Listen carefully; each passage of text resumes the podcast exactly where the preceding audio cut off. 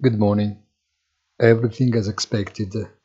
The Fed raises rates by another 25 basis points, but hints that it could be the last hike, also to give time for the effects of monetary policy to take place at the level of real economy.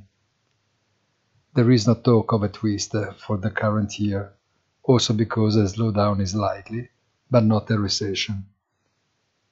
The banking system is sound, and the debt ceiling should be raised, but this is a policy issue that does not depend on the Fed, of course. Wall Street is happy with the Federal Open Market Committee's decision, but then retreats. The Treasury curve keeps lowering and the dollar is paying the bill. The floor now is given to Mrs. Lagarde. Have a nice day and please visit our site easy-finance.it.